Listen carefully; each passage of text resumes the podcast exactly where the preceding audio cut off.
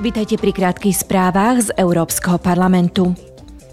Vo vyšetrovacom výbore na prešetrenie používanie softveru Pegasus a iných systémov na sledovanie sa dnes uskutoční vypočutie.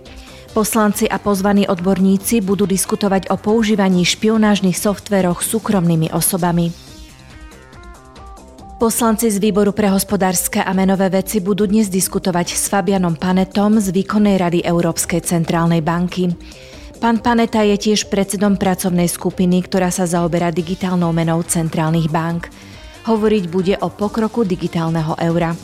Posúdiť treba ešte vplyv digitálneho eura na finančnú stabilitu, menovú politiku a platobné služby. Zvážiť sa však musia aj ďalšie dôležité aspekty, a to napríklad súkromie a boj proti praniu špinavých peňazí a daňovým únikom. Parlament minulý týždeň na plenárnej schôdzi vyzval, aby sa prijali harmonizované pravidlá pre sektor videohier. Vďaka ním budú mať rodičia prehľad o tom, aké hry hrajú ich deti, koľko času takto strávia a koľko peňazí pritom minú.